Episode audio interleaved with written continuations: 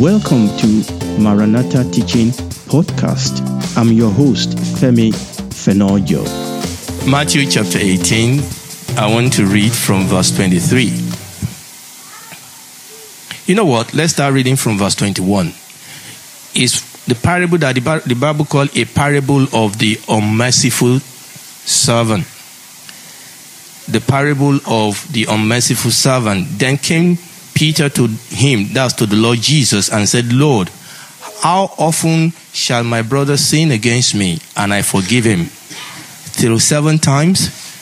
And the Lord Jesus said to him, I say not unto thee until seven times, but until seventy times seven.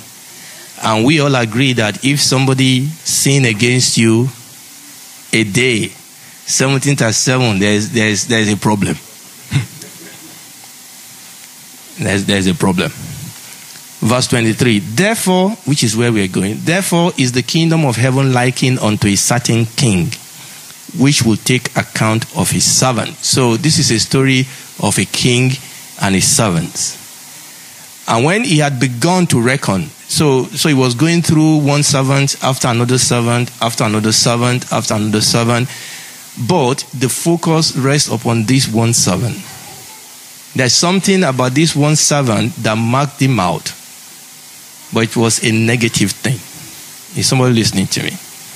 We didn't know about any other servant that the, the master, that the king reckoned with, but this one was picked out. One was brought to him who owed him 10,000 talent. This one owed him a lot. Okay? But for as much as he had not for as much as he had not to pay, his Lord commanded him to be sold, his wife and children, and all that he had, and the payment to be made. The servant therefore fell down and worshipped him, saying, Lord, have patience with me, and I will pay thee all. Then the Lord of that servant was moved with compassion and what? And loosed him. And what? And forgave him the debt. I mean, just wrote everything off. But the same servant, emphasis, but this same servant, this one, who had just been forgiven of an humongous debt that he cannot pay. This same servant went out and found. Please understand, he didn't just meet this guy by accident. The Bible said he what? He went out and looked for this guy. So this was a premeditated attack. The Bible says he went out and he found one of his fellow servants who owed him an hundred pence. It's interesting that I found out that there was a lot of similarity between what transpired between this servant and the king and this servant and his fellow servant. Number one, there was something owed. Is someone listening to me? The only thing is that what was holding was a peanut. I mean, I, I, frankly, I, I, I don't understand how somebody owed him anything. Verse 28. But this same servant went out and found one of his fellow servants which owed him an hundred pence. The Bible says he laid hand on him and took him by the throat, saying, Pay me what thou Oh, owe it. And the fellow servant fell down at his feet, besought him, saying, Have patience with me, and I will pay you. Now, now please, please do something for me. Verse 30, oh, no, verse 29. His fellow servant what? Fell down. Now, verse 20, 29, compare it with verse 26. And you will see that from falling down to pay the all, it was exactly the same thing word for word. The word he used to beg from the king, that was exactly the word that his fellow servant used to beg him. But the Bible says, and he will what? He will not. And you know the story. Obviously, things like this have a way of getting round. People get to hear about it. And they reported him to the king. And the king called him. Verse 34. And his Lord was very angry. He was wroth. But let's go back. Verse 32. And then his Lord, after he has called him, said unto him, O thou what? Wicked servant. I forgave you all that debt because thou desiredst me. Should not thou have compassion on your fellow servant, even as I have pity on you. And his Lord was angry and threw him into prison. I want, I want to talk about the topic grace is amazing. That grace is amazing. If I ask us, if I ask any one of us to tell me what is grace, you, we've sat through two teaching already. If I ask you what is grace, it's most likely that you will give me one of the two classical definition of grace. You will either tell me that grace is God's unmerited favor, and rightly so. Or you may tell me that grace is God's riches at who? At Christ's expense. And that is so. But I just want to bring in a word of caution. Those two definitions are absolutely fantastic definition. Indeed, grace is God's unmerited favor. And indeed, grace is God's riches at the expense of Christ. But there is a problem. One of the things I found out is that when we have a one sentence, a two sentence definition of a doctrine from the Bible, if we are not careful, it can be an excuse for us not to dig in deeper. It can be an excuse for us to just think that because we have this simple definition, as it were, we've, we've, we've known everything. One other definition that always uh, fall into this is when we talk about what's the fear of God. Okay, there's also a classical definition. The fear of God is a reverential awe. Grace is God's unmerited favor. But the thing is this what exactly does that mean? What does it mean that grace is God's unmerited favor? How does that impact me? It's not that those definitions are not right. It's just that oftentimes we don't go deeper. When you go deeper into grace, you will begin to realize that grace is absolutely amazing. This grace of God, what is it? Yes, grace is God's unmerited favor. Yes, grace is God's riches at Christ's expense. But what does that mean? Listen to me. You can write the word grace on every page of the Bible.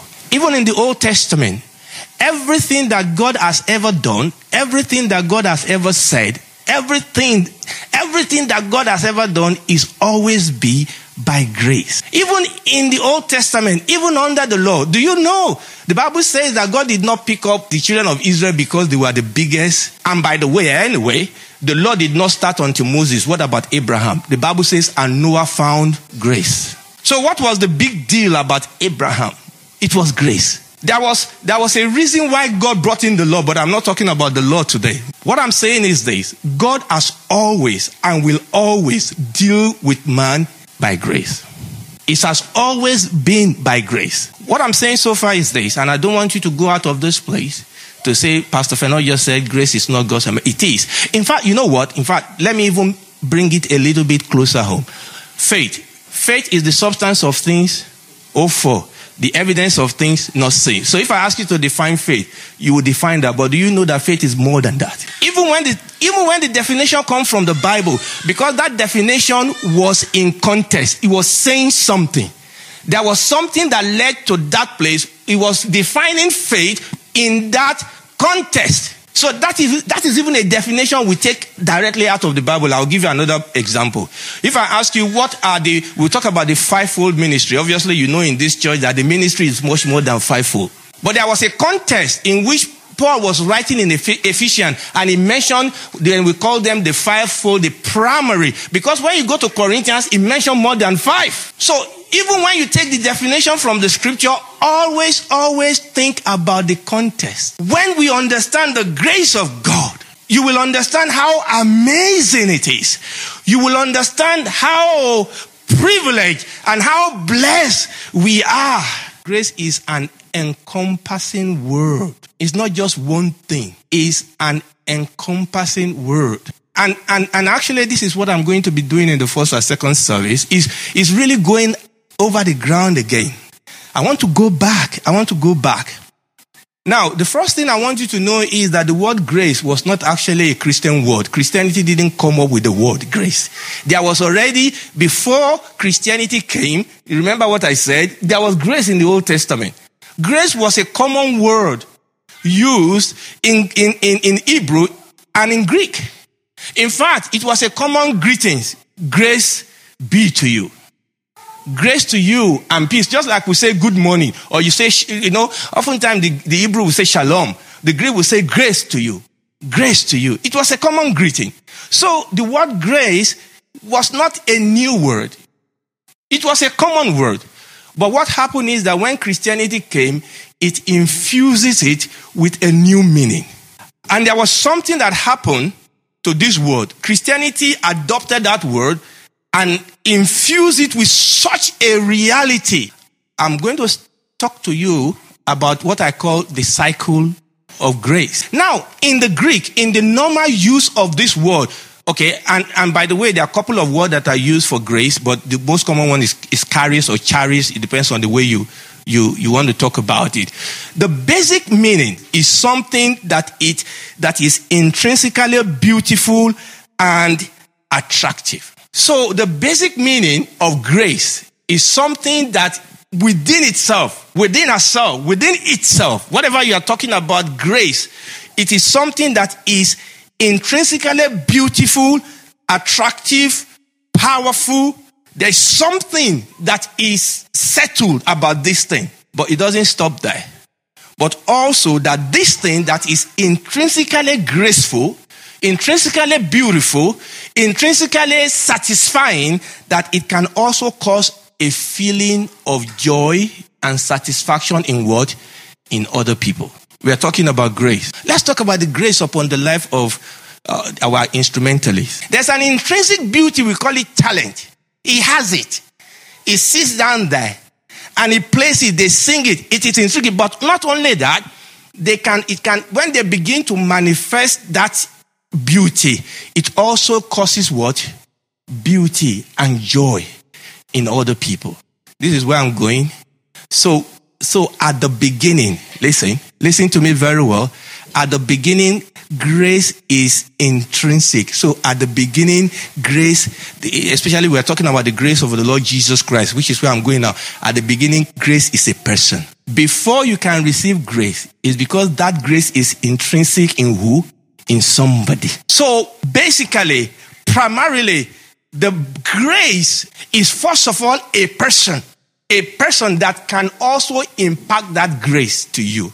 Oftentimes, when we define grace, and this is why I was talking about those definitions, good as they are, the grace, you need to understand the grace is not just the thing that God gives us. The grace is originate, the grace is inside of God Himself. That is why it is called the grace of God. So, grace, when you want to talk about grace, first of all, look at Jesus. Oh, how beautiful is He! How satisfying is He! You see, this is why you cannot understand how amazing grace is until you understand how amazing Jesus is. Oh, hallelujah, Lord. How amazing is He? Is someone listening? To? Look, I can, I can give you all the formula of grace from now till kingdom come until you understand the beauty of Jesus.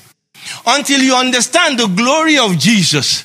Until you understand the power of Jesus until you understand Jesus. Oh, those people came, the Greek. He said, We will see Jesus. Is there an hunger in you to see him? So that's the first thing. That's the basic thing. That is where it all starts from, is intrinsically in the person of the Lord Jesus Christ. Just like that king. The king was gracious to the servant because the king is gracious. This, this wicked servant was not gracious because he is not gracious. There is something about him that is wicked, that is evil. Listen, the reason why the king forgave him was not primarily because he was begging. That's my point. Now, the begging helps. The reason why he was forgiven is because there is something about the king that is gracious. And he laid a demand is somebody listening to me? He laid a demand on the grace. I mean, if the man was wicked, probably he wouldn't even beg. It's because he, he knew the king. I mean, he's, he's his servant. There are some people that are, it's so easy for you to go to them because they are open. They are approachable. What's, what's the Lord Jesus full of? Is full of grace. Is full of mercy. is full of joy, is full of forgiveness. Have you seen him? Is full of love. Have you seen him? Number two, because the Lord is full of grace, because he's so full of grace, like this king. Remember, we've talked about the basic meaning. We are talking about grace. Because he's so full of grace, he wants to do what? He wants to give it. In fact, he has given it. The Bible says that grace and truth came through who? The Lord Jesus. The Bible always called grace the grace of who? Of our Lord Jesus Christ. That is the most common, one of the most, because I've not counted them, so don't let me say it's the most.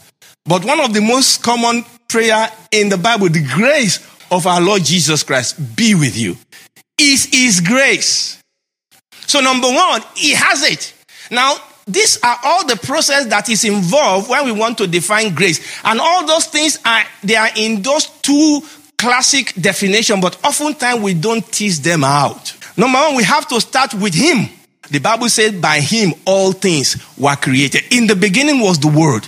The Word was with God, and the Word was God. The Bible said, nothing was created but by Him. In Him is life, and that life is the fullness. That life is the, that light is the life of men. And that was how John chapter 1 opened before he came to that he, he, from his grace. The Bible, the Bible says, from his fullness have we received what? Grace upon grace. From his fullness is full of grace. Hallelujah. Is full of grace. You know, some people are so full of hatred. When you love them, it is hate. I'm serious. Some people are so suspicious. When you are trying to help them, they say, What do you want? Now, you need to understand that he's so full of grace that he actually gives a lot of that grace even to unbeliever. There's something we call common grace. When you read the book of Matthew, I'm just, you can check it out. Matthew chapter 5, verse 44 to 45. He says that he makes his sun to shine both on the just and the unjust. He makes his rain. You know, all these people that say there's no God. It is God that actually keep them alive. He just need to do that. Kia! And they are gone. He keeps everybody alive. He makes the sun to shine. You see, we take this thing for granted. Even the grace of God, the unbeliever are enjoying it because God is so full of grace. So there's something we call common grace. This common grace does not save people. It's not a saving grace. The only reason anybody get out of bed today is because of the grace of God. It's because of the grace of God. And then we have what we call special grace. That is where we are talking about the saving grace, the redemptive grace, the glorious grace. Is somebody listening to me? But quickly, I want to move on to the third stage because this is very, very important. Remember, the first one is we are talking about grace. We are talking about the cycle of grace that it originates with God is because we are not talking about the grace of, of an athlete. We are not talking about the grace that fades. Oh my God. Oh my God. Oh my God. You know, the Bible says that throughout eternity, ah, is someone listening to me? Throughout eternity, we will still be understanding this grace. Ah, is someone listening to me? I say, ah, see, see how gracious God is. See, see the grace of God throughout, not just now, throughout eternity. Now, we, we have to go to the thoughts because this is where we come in. Third point. When I receive grace, remember, this is the problem of the wicked servant. Remember, God has the grace. He's so full of the grace, it just popped out. Common grace. But then this grace came out specifically to the elect, specifically to you. Uh huh. Now, when we receive this grace, uh huh, that grace touched our heart. when you receive the grace of God, I'm talking about special grace now. When you receive that grace and it touches you in its amazing power, that grace is to will transform you. Remember, I'm not talking about common grace. Huh? This grace, there's something about this grace. It is hot. It is powerful. This grace is beautiful. When you receive that grace, you become beautiful. When you receive that grace, you become joyful. So in a measure. I mean, obviously not in the same measure that is in God. That is why we are called the sons and the daughter of God. When the grace of God comes into your life and it comes in in all sorts of ways, the Holy Spirit, the Word of God, and all those things, the Bible says Christ in you, the hope of glory. It is the grace of God in you. God is not on the outside trying to encourage you. He jumped inside of you. You're somebody listening to me. Christ in you, Christ in me, the hope of glory. It is no more I that live, but Christ that lives in me. Woo! It's not by power, it's not by might, but by my spirit, said the Lord. I can do all things through Christ who strengthens me. Every day I must learn how to submit, how to allow Him John said, I must decrease and he must increase. You see, the, the problem oftentimes is that we are trying to do it by ourselves. That's the law. By the work of the law, no man can please God. I've told you, I've told you this oftentimes. When I come here, I know some people come and say, yeah, I preach out of my weakness. I don't preach out of my strength.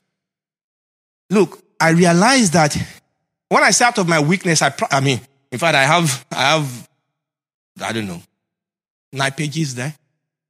But the thing is, when I come here, I don't say, God, I have a note here. I, I, I say, God, I need you. And, and, and I really mean that. Because you know what? And so what? So you sat down here for 45 minutes and I'm speaking to you. That's not the big deal. The issue is what God does in your heart. And I can't do that. Only God can do that. You understand what I'm saying? I can, I can blow Greek and blow Hebrew. And even if I want blow Aramaic and whatever, it is what God does. Hallelujah. It is, it is the grace of God. Now, now we need to move on.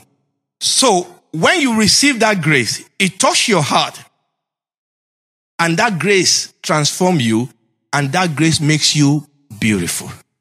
That, more, that grace makes you joyful. And then you don't know what, you know, then, do you know what then happened? Two things happen. Two things. When the grace of God touches you, then you become gracious to other people. Be you holy because I, your God, am holy. Be you merciful because I, your God. And that is, you become merciful. You become gracious. You become, and, and people look at you and say something is different about her. Something is different about him. And you, you, you begin, and that was what, listen to me. The reason God gave you the grace is so that you can live by grace. And that's the problem with this, with this wicked servant the, the, the master said, listen, I did all that to you, but it has made no difference. And the, the, that, that is what the Bible talk about when people waste the grace. The grace has not made any difference in his life. But there's another thing that happened when this grace touches you. It actually causes you to be what? To be thankful. Do you know? Do you know that one of the definition of grace is thanks. One, and this is, this is, this is why it's a cycle. Remember the grace starts from God. It impacts you. You give some to others and you return the rest to who? To God. In thanks. In thanks. The Bible says that whosoever offer praise glorify God. Huh? You're giving the grace back to God. And that is why when we want to pray over for, what do we say? Let us say grace. Let's say grace. So that's one definition of grace actually, because that is how grace come out of us. It come out of us in thanksgiving. In thanksgiving. I've given you the cycle. Actually, if you go through the scripture, you will see that grace was used in 12. Now, somebody counted this. It's not me. Oh. Me, I just read the book. So somebody counted this and found out that the word grace was used in 12 different ways in the Bible. And actually, I've already talked about the first three in that cycle. Grace gives us access to God through our Lord Jesus Christ. Let's read the next one together so that we can become everything God wants us to be. This is the purpose of grace, and the, the, the scripture is there for us. The reason God gave us grace is not so that we can go and live like the devil. You see, it's, it's because people don't understand grace. That's what say, well, we have grace now, so we can go and live like the devil. No, no. If you live like the devil, you don't have grace. If you have grace, you will live like God. We sincerely invite you to check out our teachings on YouTube Maranatha Teaching Channel. They will bless you. Thank you.